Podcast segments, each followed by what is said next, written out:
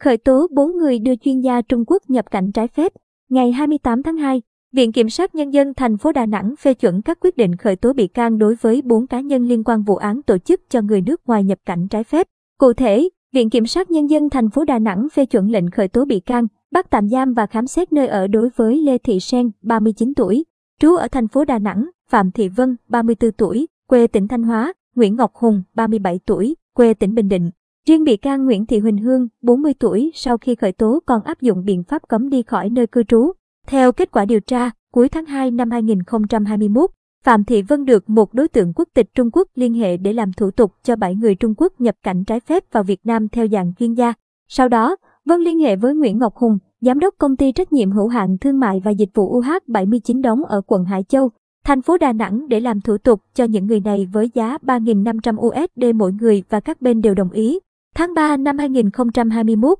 Hùng liên hệ với Lê Thị Sen nhờ tìm công ty bảo lãnh cho nhóm người này, hoa hồng thỏa thuận là 200 USD mỗi người. Sau đó, Sen liên hệ với Hương, nhân viên công ty học viên ở Đà Nẵng để nhờ bảo lãnh cho nhóm người Trung Quốc và Hương đồng ý. Hương tiếp tục liên hệ với với Nguyễn Cẩm Tê, trú tại Hà Nội, làm việc tại tập đoàn TCO, làm thủ tục nhập cảnh cho 7 người Trung Quốc với giá 53 triệu đồng mỗi người. Cuối tháng 3 năm 2021, Tê hoàn thành thủ tục và chuyển cho Hương, Hùng và các đối tượng này làm thủ tục cho 7 người Trung Quốc nhập cảnh vào Việt Nam. Hiện, vụ án đang tiếp tục được mở rộng điều tra